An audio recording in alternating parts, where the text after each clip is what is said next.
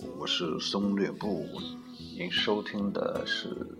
摄影那些事儿》第十三期。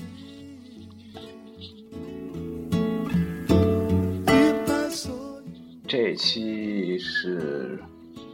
出现了一个失误，然后才录的这一期啊。嗯，所以这一期的内容呢，可能不是那么不是那么那么那么那么那么重要，或者说不是那么不是那么严谨吧。这个这一期想和大家聊一聊手机摄影。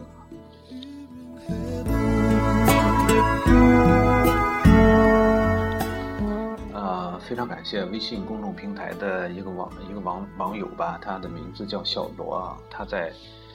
他在给我的留言中说：“这个非，他非常关心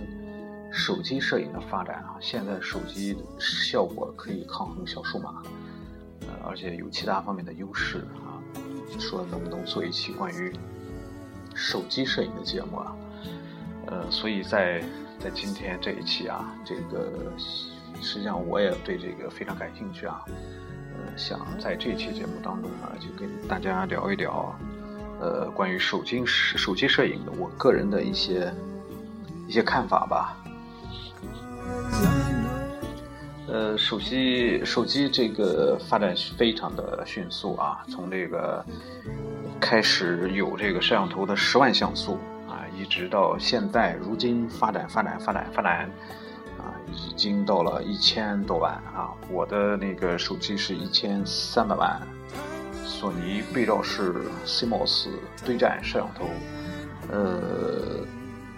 当时是吹的是非常牛逼啊，但是拿到手呢，使用的时候呢，呃，对于我个人来说是喜忧参半吧啊。那么，呃，喜的是呢，一千三百万像素啊，这个确实是够高啊。这个优的是什么呢？不满意的是什么呢？这个虽然像素上来了，但是成像质量并没有上来啊。呃，然后是这个色彩啊，色彩是数码相机没没有办法相比。嗯，然后宽容度啊等等各方面吧。呃，好了，再回到这个手机摄影啊。呃，手机摄影啊，那么实际上。被人们关注啊，我我个人感觉啊，应该是在这个 iPhone 啊，就是这苹果手机，这个 iPhone 出现之后啊，尤其是这个苹果 4S 出现之后啊，那么开始出现这个大量的这种手机摄影作品，呃，那么直接这这个这个它最大的一个优势吧，它可以直接就发到网上啊，你可以发到你的微博里啊。发到你的这个数这个网络相册当中，呃，供人们去观赏、去下载、去交流啊。那么这是它非常非常大的一个一个优势吧。呃，那么之前因为这个这个像素也好，还是成像质量也好都不高，所以一直是没感觉没有受到太大的关注啊。直到这个苹果。那么后来出现了这个专门的这个就是苹果手机的这种摄影的比赛啊，甚至有一些能够拍出确实是不错的一些作品啊。那么，但是我们聊一聊手机它到底能不能代替数码相机呢？呃，答案是我的答案是不能啊，最起码在短时间内是不能，在十年。不能说说十年太远了，可能啊，起码在五年之内，我感觉感觉应该是不可能的。但是有一种可能，它极有可能会替代小型的数码相机啊。那么小型的数码相机就是我们最最常见的这种一千元左右、八九百的这种，因为什么呢？因为它使用的这种。呃，感光元件啊，那么 CCD 啊，大那么大部分相机呢已经用换用 CMOS，呃，它的面积实在是太小啊，那么基本上都是二二点三分之一啊英寸啊，那么多么大呢？大概相当于你的那个小拇指的指甲盖那么大，呃，那么它的质成像质量呢是是是是不令人满意的。呃，但是相对于手机来说啊，相对于以前的手机来说呢，手机它的感光的面积会会会更小，而且它受这个体积的这种这种限制吧，它的这个镜头啊，这个镜片儿啊，这个也是非常小。那么这么小的一个镜片呢，那么它的这种分辨率啊，它这种色彩啊，包括它镀膜啊等等各方面，应该比这个专业的相机、专门的相机来说的话，要就会差非常多啊。所以在早期的这个手机当中啊，这个成像质量是一直是一个很大的问题，只能是作为一个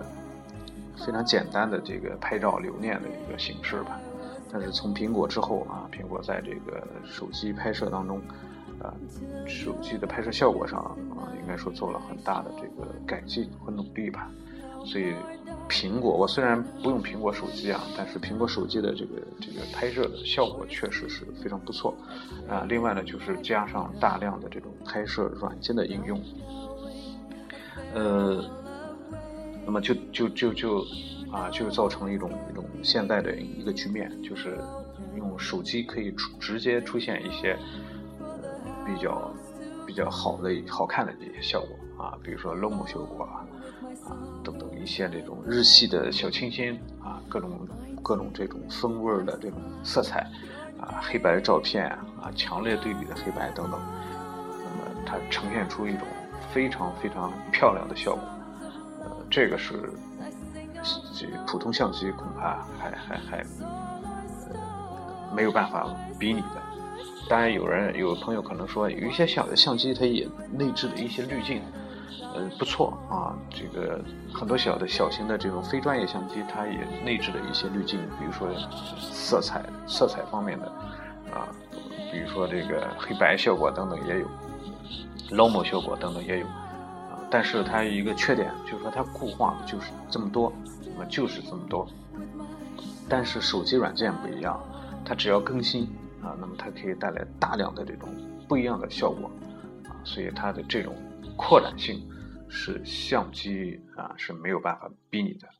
呃，不过索尼的这个五 R 系列相机啊，五 T 系列啊，那么它加入了这种 WiFi 功能。然后可以通过 WiFi 下载一些这种滤镜啊，当然我没用过啊，只是看了一个简介上啊介绍，如果是这样的话，那么它可以随时加下载一些这种效果滤镜的效果，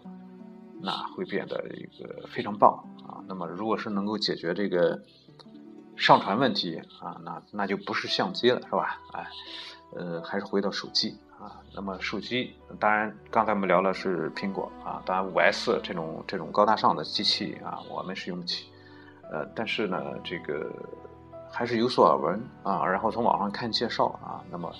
确实是它的拍照效果也也也会非常好啊，在一定程度上，我觉得可以替代这种小型的数码相机。呃，然后回到这个另外一个平台，就是这个安卓平台，安卓平台。安卓平台它的优势呢是开放，然后呢是大量的机型供我们选择，啊，然后呢就是各种价位的机型都有，呃，但是非常明确的一点啊，就是说价格便宜一点的机型，它的成像质量是肯定是要差一点，或者说差很多，啊，就是千元左右的这种机器啊，红米也好，什么三 C 也好啊，它的成像质量是肯定是不会令人满意的。啊，起码是不会令我满意的啊，呃，然后稍好一点的可能就到了这个这个这个一千一千两千差不多这个价位啊。那么比如说这个网络上比较火爆的这个小米手机小米三啊，居然能够拍摄 IW 格式，这在当时他开发布会的时候，一听到这个消息，哎，我觉得哦呦，这个雷军太牛逼了，是吧？找了一帮搞专业摄影的人。呃，开发出 I W 这种这种这种，也不是开发出啊，就说它能够知道 I W 这种格式，然后给小小给给这个手机呢保留 I W 格式。但是后来呢，从这个网上我看了一些朋友们对这个 I W 格式啊，这个小米的小米三的 I W 格式的一些一些吐槽吧啊，那么存在着很多的问题啊，这个偏色的问题啊，这个噪点的问题啊等等吧。所以它如果是不实用的话，我觉得还不如把 JPG 搞好啊。那么另外一个就是魅族啊，魅族号称它的这个魅族 MX 三，这个这个这个成像质量也非常好啊。呃，然后呢，就是另外一个品牌要要要要说一下，就是伟大的诺基亚啊。当然，它现在已经是变得非常非常不引人注目了啊。巨人的时代已经过去了啊，眼看着它越走越远。但是在它曾经推出啊，它曾经推出是是是是四千万像素的手机。诺基亚在手机这方面是在手机摄影这方面是下了非常大的功夫，啊，又是卡尔蔡司的镜头，啊，当然是认证的啊，并不是卡尔蔡司亲自给他生产的啊，呃，各种各样的专业的这个拍摄什么卢米亚九二零什么系列的，当然我也对手机也不是非常了解啊，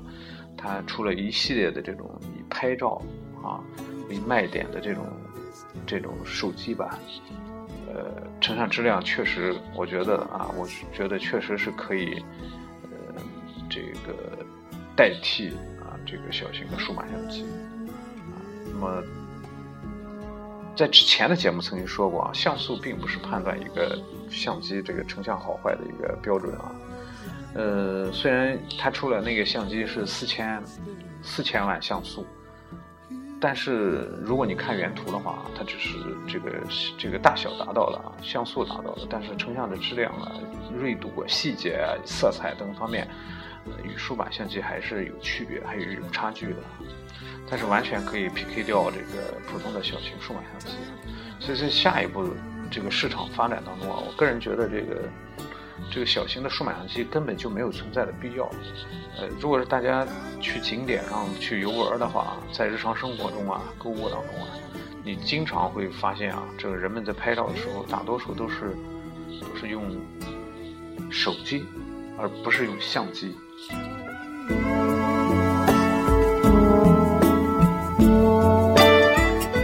因为呢，这个手机基本上现在是必需品。而相机呢，则不是啊，不像我们专专专门玩这个东西的，像我这样天天背这个微单的这种人，毕竟是少数吧。所以大多数还是呢以手机吧，因为有的时候我也不愿背相机的时候，就碰到有些情景吧，确实这个手机这个相机没带啊，这个不方便，或者说掏出相机的时候，手机掏出来去拍摄几张，还是确实是方便。所以这个手机。呃，它最大的优势就是它特别特别的方便啊！如果是把这个体积搞好的话啊，然后呢，就是把它这个这个成像质量提高上去啊，那么我觉得这个它是完全可以作为这个普通人的这个呃不用买相机啊，不用买相机。另外呢，就是手机现在连拍啊，这个连拍还是非常非常棒的啊！这个普通相机这个连拍往往都。不是很快啊，就普通数码相机啊，一一一秒钟两三张，这就算不错了。但是，呃，这个手机呢，啊，起码我用过的两部手机，按住快门就可以啪啪啪一直拍，啊，那个一直拍可以有一有一个能拍四十多张啊。现在手机可以拍无限拍，只要你卡够大啊，所以这个而且它是全像素拍啊，并不是缩减像素拍。所以这个是，我觉得这个也是比普通数码相机要要要要要强的一些一些方面吧。呃，然后这个手手机摄摄影，我觉得最它最大的一个优势就是网络的存在啊，因为它手机它无时无刻它连着网络，所以在任何时候。呃，你只要是连着网络，你拍的照片你都可以随时的去发到网上去。呃，那么发的这个这个你可以发微博啊，你可以这个存到这个网络硬盘上啊，你可以传给朋友啊，发到微信等等。所以这个是相机目前来看啊，相机没有办法去去去实现的一个一个功能。呃，所以从这一点上来说啊，这个。这个这个这是这是相这是手机，呃一个一个最大的一个优势吧，也是啊也是我们，就起码我来说啊一直呃没有办法去这个抛开这个手机的一个一个因素吧。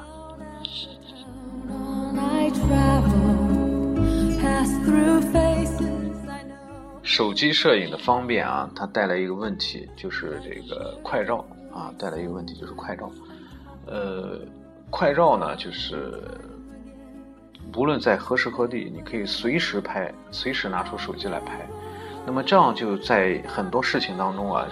就说人人都可以拍。那么就就像那个那个那个波普艺术一样，这这个这个提出一个观念啊，人人都是艺术家。而这个手机的存在呢，呃，类似于一个观念啊，就是人人都是摄影师这样一个观念。而且这个手机呢，它除了能够拍照，它还能够摄像啊。这个对于这个普通老百姓来说啊。如果是在路上遇到了什么样的突发状况，呃，那么你完全可以用手机把它拍下来，那么然后呢，这个可能就会产生一定的价值。啊，最近在看一本书啊，那本书其中描绘的一个事件啊就是伦敦地铁什么爆炸案的一个事件啊，当时提供照片的都是手机，都是这种这种路人用手机拍摄的。而这个时候可能没有人带着相机，没有专业的记者啊拍一些清晰的或者说这种专业的照片，而这些用手机拍摄的这些照片啊，那么它凸显了它的价值，那么它的这种新闻的价值啊，那么从这个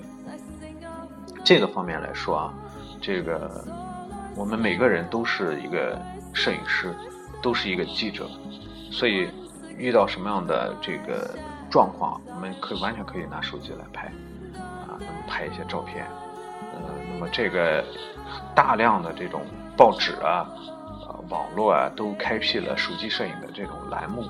啊，那么在在路上每天在生活当中会碰到很多有趣的，或者说这种这种事件，各种事件吧，那么都可以拍下来，然后在这些栏目当中加以呈现，呃，这个也是针对这个手机摄影而诞生的。啊，所以这个这个是手机，呃，这个也是摄影发展的一个一个方向吧。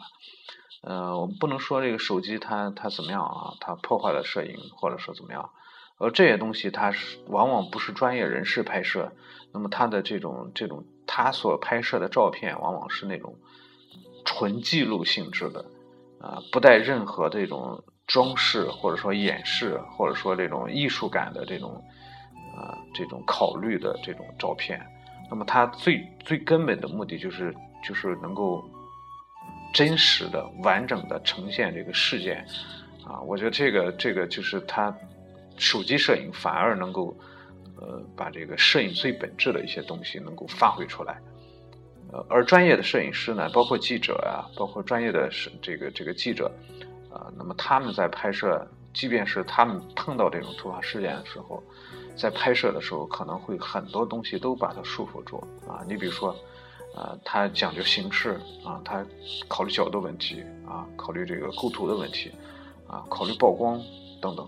啊。而这个对于普通老百姓来说，他可能根本就不考虑，首先要拍下来啊。而这个才是最最最最根本的啊。那拍下来之后，当然也不全是这个，不是说所有的记者都会考虑这些问题啊。但是记者肯定是。要想既要把它拍的拍的这个这个完完美啊，然后又要有表达力、有说服力啊，那么这个实际上你在不自觉当中啊，就会对你在你的拍摄就会产生这种这种干扰。所以手机摄影是一种更纯粹的摄影啊，一种更更加纯粹、更接近摄影本质的一种一种摄影。这个是我个人的一点看法吧。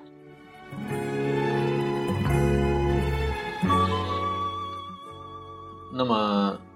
手机摄影到底能不能代替手机？到底能不能代替照相机呢？这个又回到我们在节目一开始那个问题啊，就是说在一定程度上，它可以代替这个数码相机啊，比如说它完全可以取代这种小型的数码相机。小型的数码机在我看来根本就完全没有存在的必要啊，除了便宜啊，除了便宜。但是手机。是短时间内是没有办法替代这种高端的数码相机。你比如说微单，啊，当然更不可能替代数码单反啊，呃，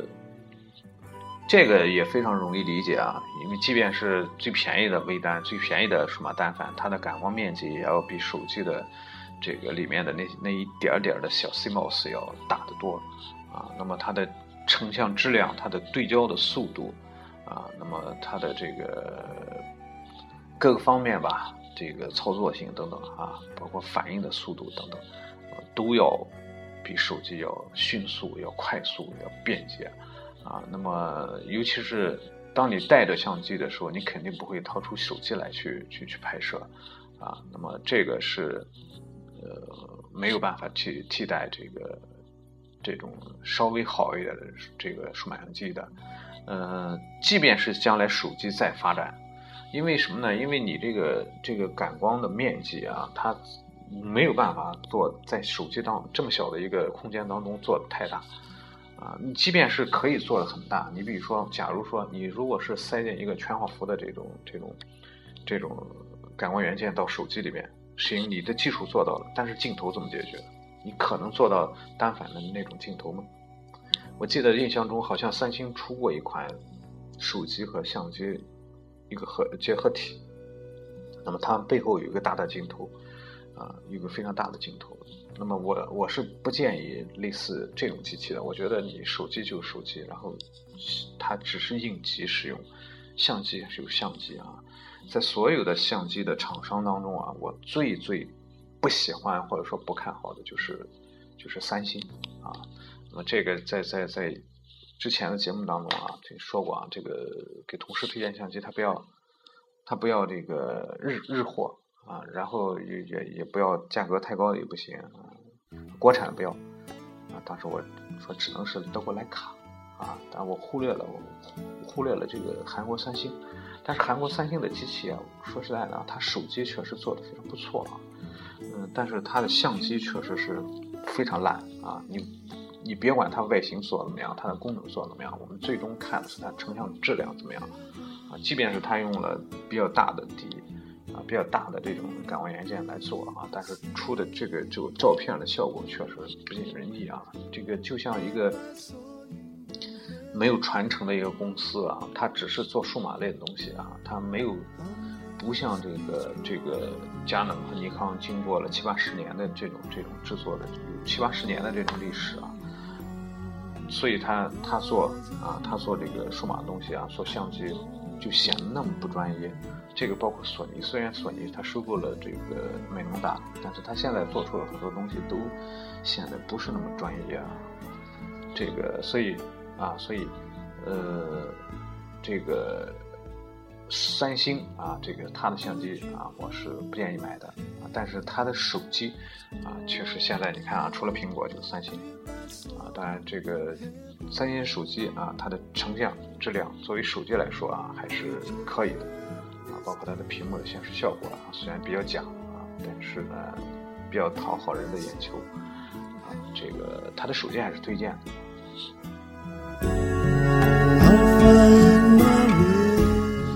既然手机啊，手机摄影如此之方便啊，那么我在这儿就建议大家在。可能的情况下啊，你随身带着相机来拍摄啊，走到哪拍到哪啊，关注生活，拍摄生活。如果带相机实在是不方便的话，那么你的手机也可以啊，你的手机也可以随时拿出来拍啊。那么，呃，这个也是一种方式吧。呃，另外呢，就是在节目中我们也提到啊，这个手机软件的问题啊。那么回到安卓的这个平台。那么有大量的这种手机拍摄类的软件啊，来来来供我们选择啊，而他们可以直接出一些这种非常非常好的一些效果，是这个数码相机是可能没有的啊。那么它的这种开放性啊，它这种这种软件啊，那么大家可以从这个网上去搜一搜。啊，去搜一搜，呃，包括微博、新浪微博，它的这个传图啊，也可以选择一些特效啊，比如说 Lomo 的特效啊，各种颜色的特效啊。那么这个它的灵活程度是数码相机是没有办法比比拟的啊。我记得在苹果的这个平台有一个软件啊，我我一个朋友他用的苹果手机，花了两百多吧，好像买了那个软件啊，一个模拟模拟这个相机的一个软件，做的非常的专业啊，从这个各种功能、各种参数啊，各种它包括它那个软件的界面啊，做的跟那个。这个就像你是在使用一部数码相机、数码单反一样啊，但是它最终成像当然没没办法和这个数码单反比，还是这个苹果手机本本来的那种成像效果啊。但是不能不承认啊，有很多这种这种这种这种软件吧，摄摄摄影的这种软件吧，它可以在一定程度上提高拍摄的这种这种效果啊，提高拍摄这个。就说提高摄像头的这种成像的能力吧，啊，那么通过软件的算法，呃，那么这个软件的算法呢，它随着这个现在这个技术发展越来越越来越厉害吧，越来越高吧，啊，那么会出现很多意想不到的效果。你比如说，最近我听说啊，当然我没见过，就说有一种技术是先拍照后对焦的技术。我觉得这个如果能够出现啊，那么这个是对于摄影摄影来说是一个颠覆性的一个技术。这个在在几年之前嘛，好像就听到过类似于类似的这种这种这种说法吧。但是那种相机啊，到后来看了一点儿类似的报道啊，它好像有很多个镜头同时拍，在不同的实际上就是不同的这个焦距拍，拍完了之后。之后你可以选择其中的一个作为你想要的那个焦点。嗯，后来听说这个这个手机上可以出现类似的这种软件模拟这种效果。哎，我非常非常的这个这个期待啊！如果是有类似于这种这种这种软件，呃，出现这种效果的话，那那那个应该说是非常非常好的一个一个效果啊，非常好的一个技术啊。当然。话又说回来了啊，这个手机它本身的这种 CCD 就非常非常的小啊，而且这个镜头呢，基本上都是二八甚至二四这种广角镜头，而它的光圈呢又没有办法做到很大的光圈，所以它的景深应该是非常非常大，所以即便是不对焦，这个它清晰的范围也非常广，非常广，所以我就有时候我也在。在考虑这个技术对于手机来说到底有有多大的意义呢？反而是如果是在这个数码单反上，如果出现这个技术的话，那那才是一个非常非常具有革命性意义的一个技术。因为什么呢？因为数码单反它能够提供更小的景深，那么这个时候先拍照后选择焦点的时候，就给这个拍照带来很大的灵活性。啊，所以这个这个技术现在来看啊，应该是一个不成熟的技术，啊，但是作为我个人来说，还是非常非常期待的。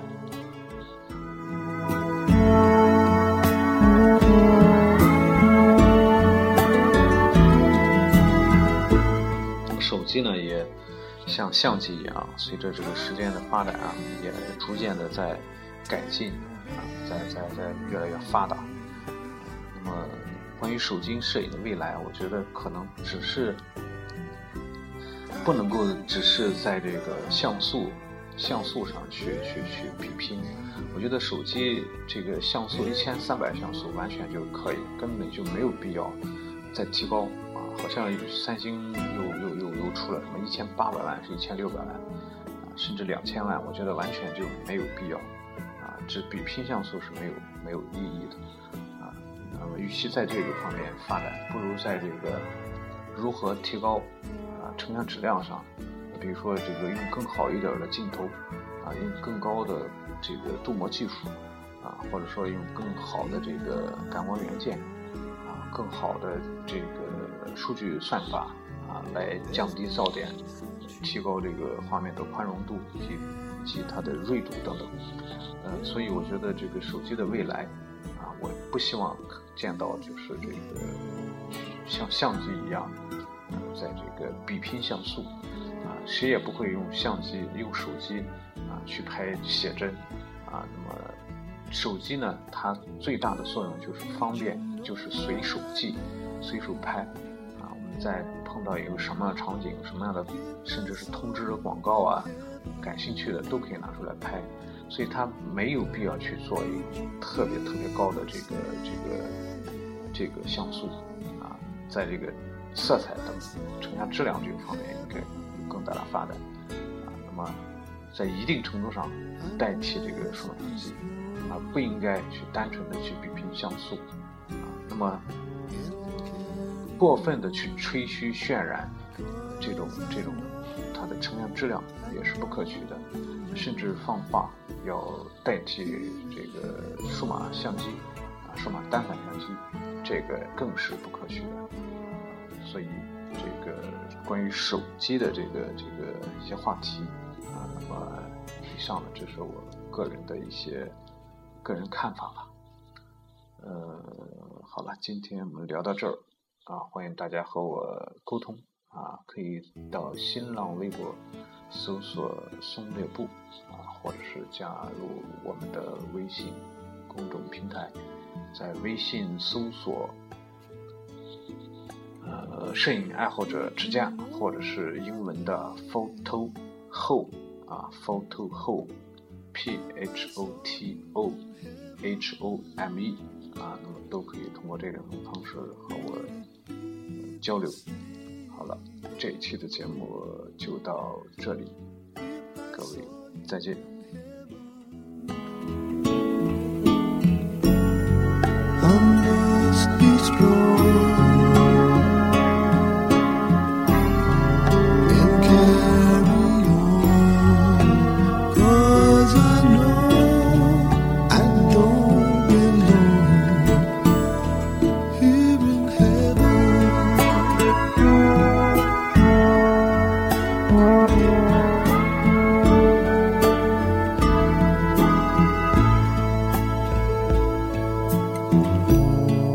you.